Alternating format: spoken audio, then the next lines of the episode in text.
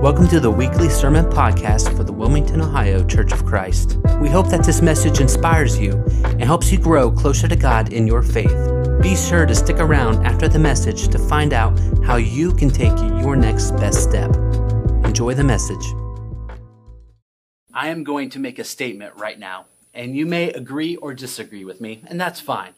But I believe that one of the worst feelings that you can get in this life is that feeling you get when you have to wait.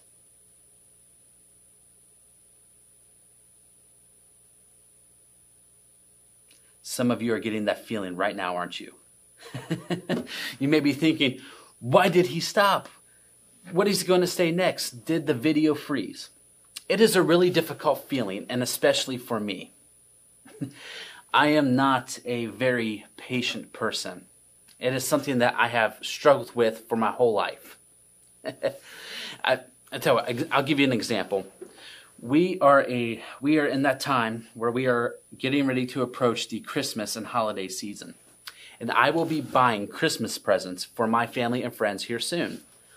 But I do not want to wait until Christmas to give them their presents.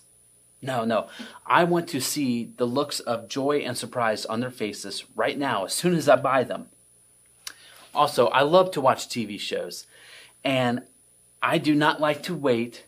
When I finish my show, I do not like to wait until the following week just to see what happens next.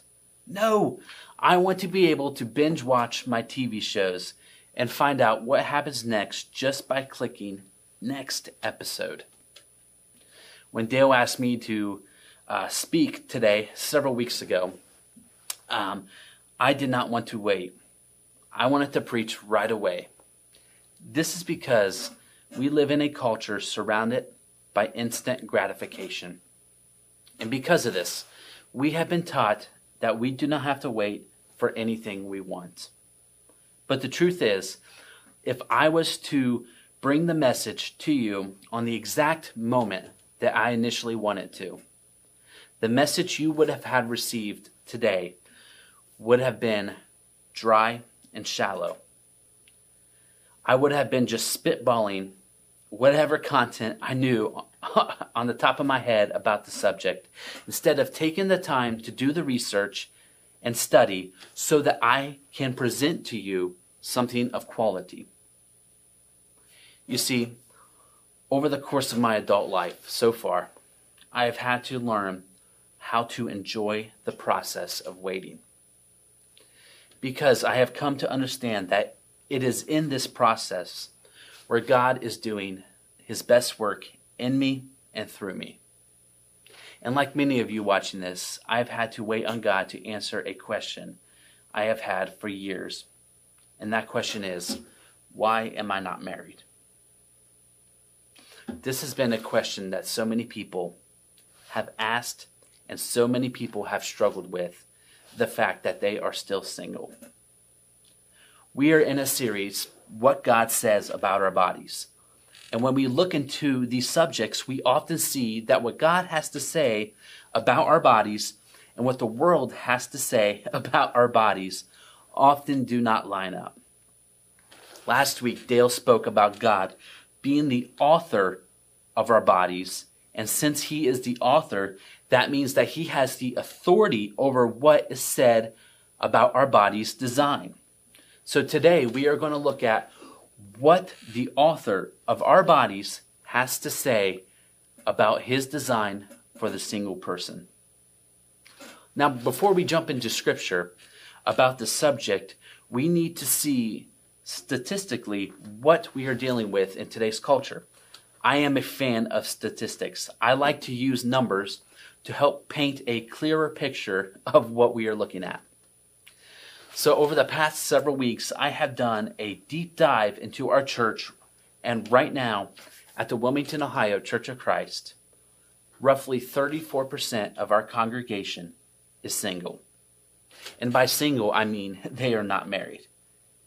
And what shocked me the most was that the age range I was anticipating that the average age range of the single person in our church would be young, but no, there is a vast age range of single people in our church. Now, let's broaden our view and look at some statistics, some numbers uh, of the world as a whole. Studies have shown that the millennial generation and Generation Z, which consist of those who are graduating high school right now and younger, studies have shown that they will remain single longer than any other generation in our history. The average meeting age for marriage right now is 30 years old for a man and 27 for women. One out of four people will reach the age of 50 and not be married. So, what we know is that people are staying single and not married longer than ever before. And at the same time, people are dating more than ever before. The dating app industry in America is a 3.2 billion dollar a year industry. There are over 2,500 dating apps in America, 8,000 worldwide, and yet people are remaining single longer than ever before. This is just a glimpse into the reality of our culture today concerning this subject. But as we take a look into Scripture and see what Jesus has to say about our singleness, we will see that singleness is a specific design by God and He uses to bless us with. Jesus is going to teach us that singleness is not a burden to bear, but a blessing, whether it is for a season or for life. I feel like I need to say that again so we fully grasp that. Jesus is going to teach us that singleness is not a burden to bear, but a blessing, whether it is for a season or for life. We're going to take a look at two things today. Number one, we're going to take a look at the theology of singleness, or the study of God's design for the single person. We are going to be in Matthew chapter 19 today. And in this passage, Jesus is with his disciples and he is having one of his many encounters with the religious leaders. And as usual, we see the Pharisees trying to test Jesus on marriage and divorce. Let's read. This is starting in verse 3 of chapter 19. Some Pharisees came to test him they asked, Is it lawful for a man to divorce his wife for any and every reason? Jesus replies, Haven't you read that at the beginning the Creator made them male and female? And he said, For this reason a man will leave his father and his mother and be united with his wife, and the two shall become one flesh. So they will no longer be two, but one flesh. Therefore, what God has joined together, let no one separate. Why then, they ask, did Moses command to give his wife a certificate of divorce and send her on her way? Jesus replies, Moses permitted you to divorce your wives because your hearts were hard. But it was not this way from the beginning. I tell you, anyone who divorces his wife except for sexual immorality and marries another woman has committed adultery. Jesus shares why God created the provision for divorce under the law of Moses. The reason God made this law for, devote, for divorce under the law of Moses is because of the hardness of hearts. It is because of sin. But Jesus is telling them that it was not a part of his original design. When we read this account in Genesis, we can see that it wasn't good for man to be alone. There was a desire placed in him to have fellowship with another. So God made Eve. And the original design was for them to live together in harmony and in unity. But after the fall of man, when sin entered into the picture, we see that it is now difficult for man and women to be together. And for this reason, is why God permitted divorce under the law of Moses for the cause of sexual immorality. Now, I love how the, how the disciples respond in verse 10. I feel like I would have responded this way if I was there. Here is the response in verse 10. The disciples said to him, If this is the situation between a husband and wife, it is better not to marry. the disciples have recognized how it is probably easier to just not marry. I have often wondered how the disciples thought Jesus would react when they made this statement. I think they thought that Jesus would probably correct them by saying, Marriage is the greatest. That is the single greatest thing a Christian or a disciple of his could ever do. They were probably thinking something along that line. They expected Jesus to disagree.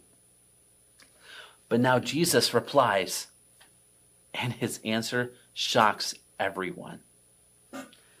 Verse 11 Jesus replied, Not everyone can accept this word, but only those to whom it has been given.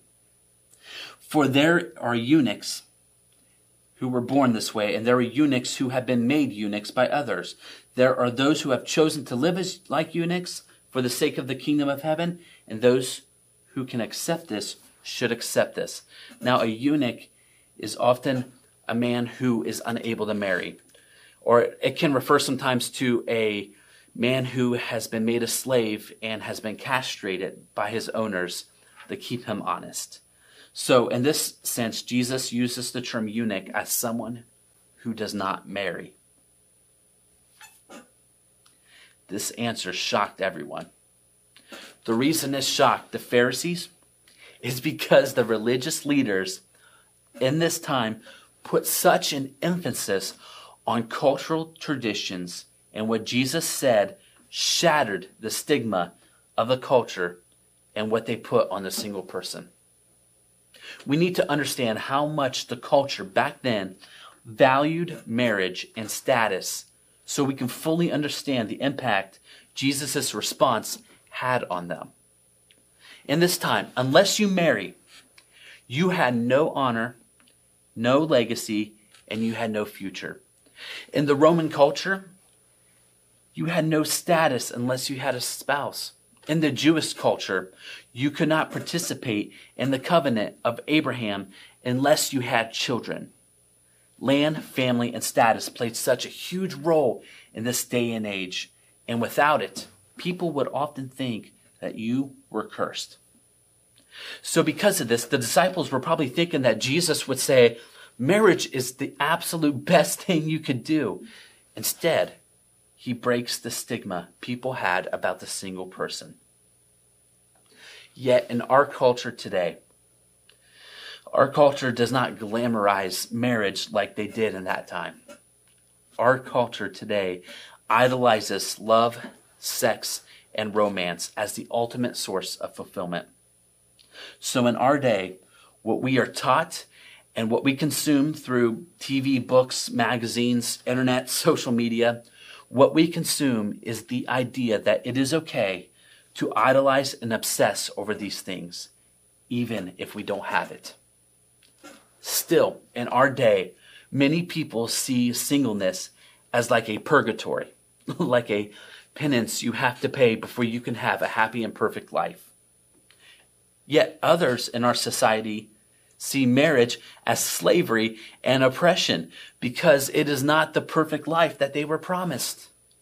So now we have the struggle in our culture, and no one can seem to find complete fulfillment. Instead, what they are left with is a false sense of what satisfaction is. So when Jesus replies in verse 11 and 12, he takes such a radical approach because he does not condemn singleness like the culture did in that time. Instead, he commends singleness. Let's read that again. Verse 11.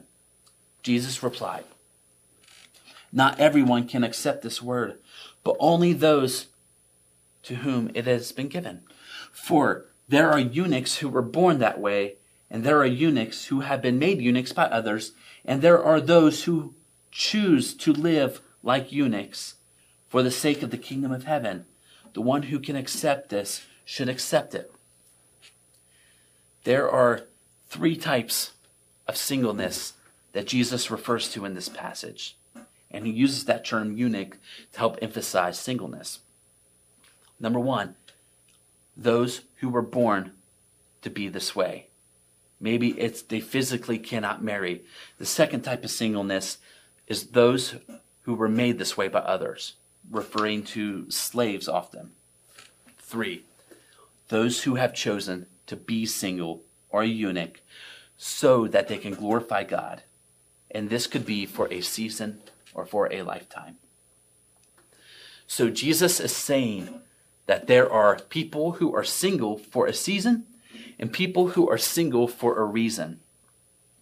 But what Jesus does here that is so remarkable is he removes the stigma of being single. And Jesus does this as a single man. God has a purpose for singleness just as he has a purpose for marriage. And that is to glorify him. God's design and purpose for every living thing is to glorify him and enjoy him forever. So you do not have to be married to glorify God. Singleness, listen, singleness is not plan B for the Christian life. It is no plan B. Finding that special someone is not God's design for you in order for you to be fulfilled. Only He can do that through you being in a relationship with Him.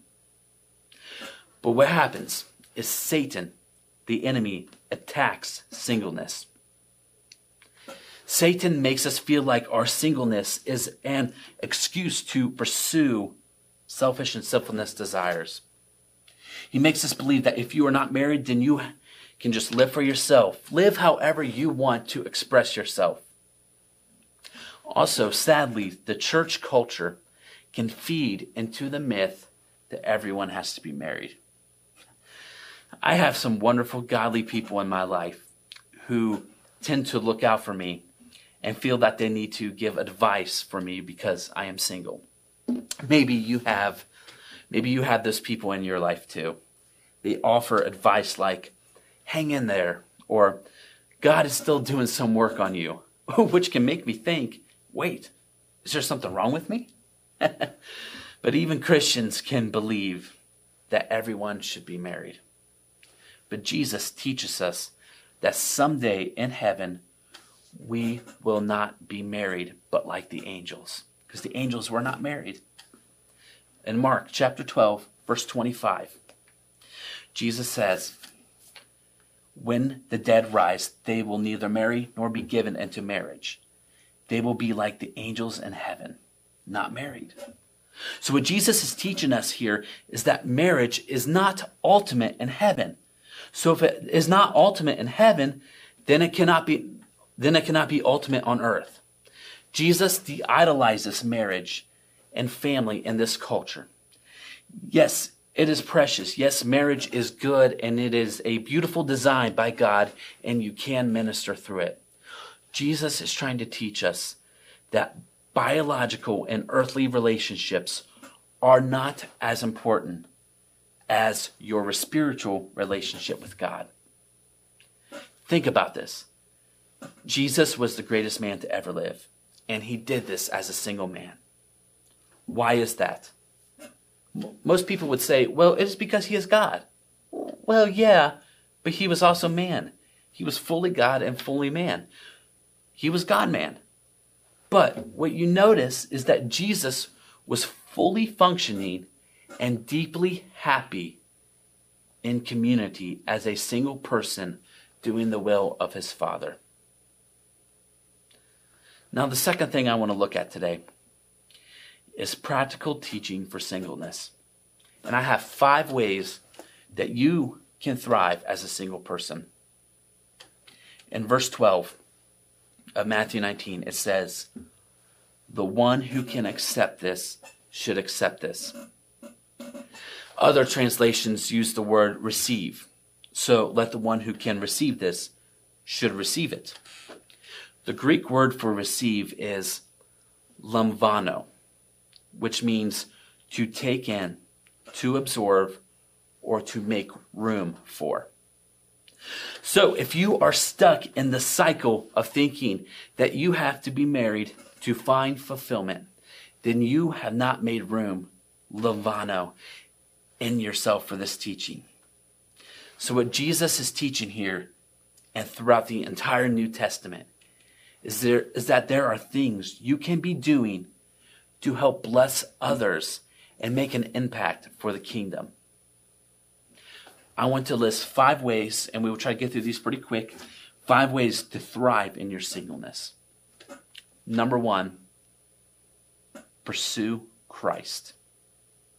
Paul, who was single, says in 1 Corinthians chapter 7, he says, I wish that all of you were as I am, but each of you has your own gift from God. One has this gift, another has that.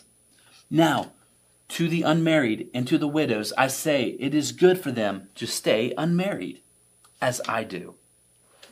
If we skip down to verse 33 of the same chapter, Paul also says this But a married man is concerned about the affairs of this world, how he can please his wife, and his interests are divided.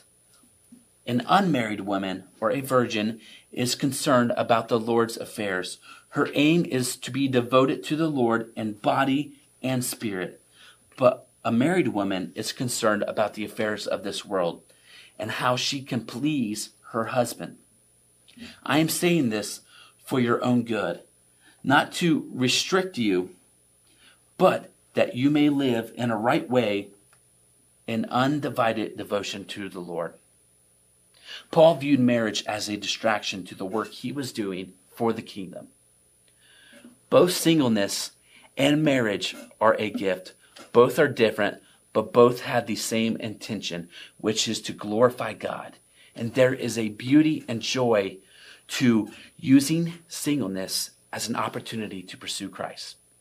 Jon Tyson, a preacher, says in one of his articles, and I love this, he says, We have a generation defined by FOMO, which is the fear of missing out. But that needs to be replaced by FOSO, the fear of squandering opportunities. We need a generation of singles to rise up with the compassion of Jesus in their hearts who will put their childish games away and use the advantages afforded by their singleness to open their hearts and to see the needs of the world and the cause of Christ. Pursue Christ. Number two, choose contentment. Single people and married people. Contentment is a choice. You can either choose to be content or you can choose to be discontent. Most people think that their circumstances, that if their circumstances were different, then their contentment would be activated. That will not happen because contentment is a choice. The real question here is will you choose contentment with what God has given you? Paul, the single missionary, says in Philippians chapter 4, verse 11, he says, I am not saying this because I am in need for I have learned to be content with whatever the circumstances are. I know what is to be what it is to be in need, and I know what it is to have plenty. I have learned the secret to being content, and in every situation, whether whether well fed or hungry, whether living in plenty or in want, I can do all things through him who gives me strength. Number three, practice purity. Loneliness can cause you to do desperate things. Loneliness can cause you to go to a place of searching for sexual relations because the world tells, tells you that you need that to have love. Love is a choice and a gift for you alone to give. And if it is used outside of God's design, it will never live up to its fullest potential. God can help you live a happy and fulfilled life without immorality. Remember that the most joyful man in the world, the happiest man to ever walk the earth, lived without sexual relations, and his name was Jesus. Number four, moving on. Live in community. What do I mean by this? Marriage is not the only source of companionship. Understand that God established the church for this reason to serve God and build his kingdom in community. Christopher Yuan, a Christian author who is also single, says, Our earthly families are temporarily bound by blood, but the family of God, it is eternally bound by the blood of the Lamb. So if you are single, married, or whatever hard time you're going through, if you have Christ, then you are never alone. Put yourself out there, get involved. Then you'll see that you have had a family and a community this whole time. Lastly, number five, rest in your true identity. Your, ad- your identity as a person is not bound by your marital status, your single status, your social status. You are not defined whether you are single or married, uh, whether you have kids or don't have kids. You are not defined by what the world or anybody says about you. You are defined by what Jesus says about you. So, here is the question I want to present to you today Is your identity in Christ secure regardless of your earthly relationships? I'll repeat that. Is your relationship with Christ, is your identity in Christ secure regardless of your earthly relationships? Or have you been consumed? Have you taken in every lie, everything the world has to say about you, to where you are unsure of your identity as a single person? Is your identity secure? I have in front of me here a vase. It's a beautiful vase, well constructed, well put together. This, right now, represents your body, my body. This is our physical bone structure, it's our spirit, our heart, mind. This is everything that God has constructed our bodies to be.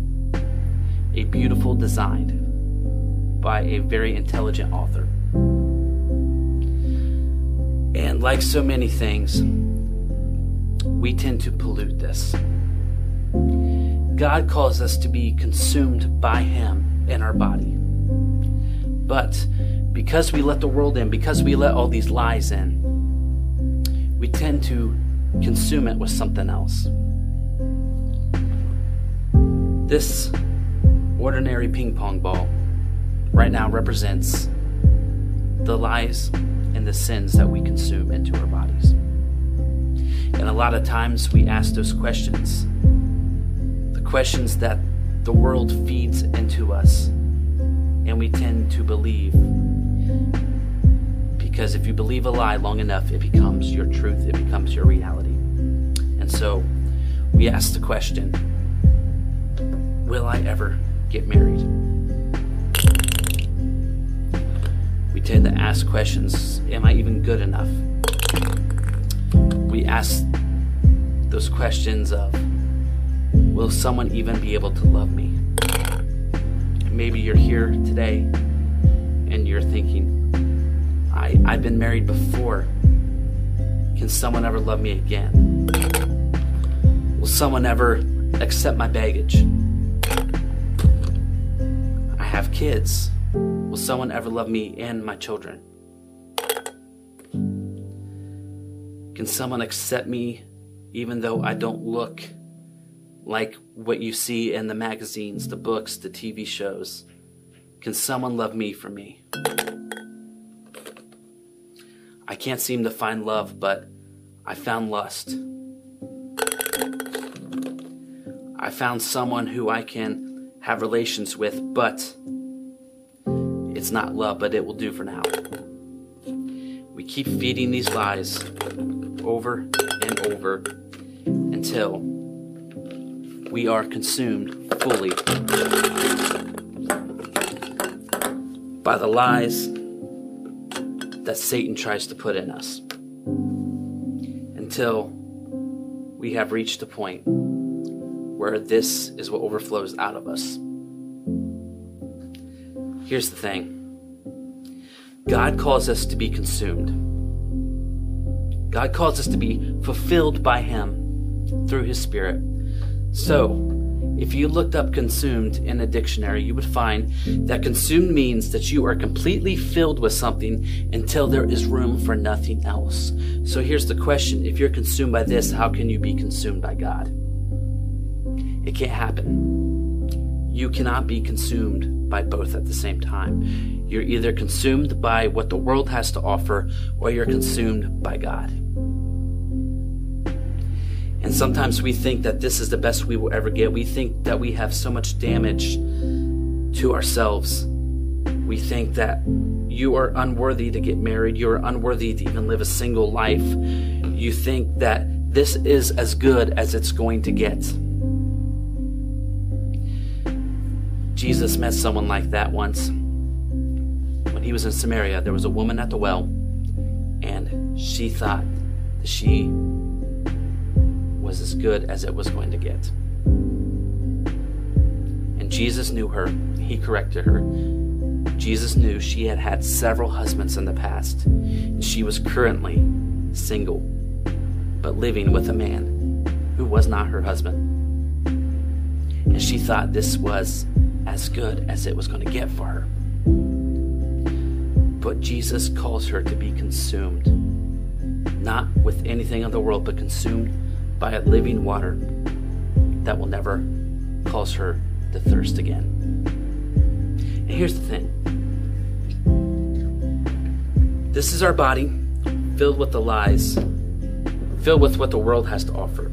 This is living water. And a lot of times we think that we can keep this and only take on a little of this and expect everything to be better. So, if we want to be filled with living water, we have to be consumed with living water. Because remember, it cannot be one or the other. We can't just come in here on a Sunday morning, watch online, and just get a little just get a little taste. That didn't work. Let's try coming back the next Sunday. Mm, that doesn't seem to do it. No. But when we make that step, when we make that choice to be fully consumed, when God consumes us, there's room for nothing else.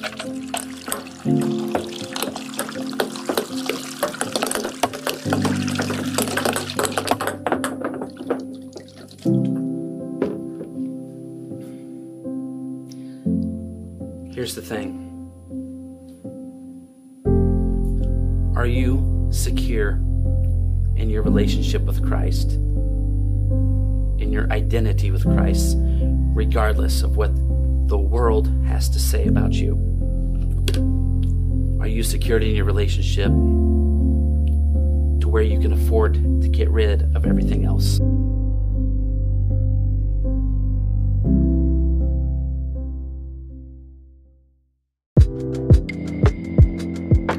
We want to help you take your next best step. If you would like more information about how to do that, visit us online at wcconline.org and fill out a Connect card. If this message has inspired you, be sure to share it with a friend and don't forget to keep up with us on social media. Thanks again for joining.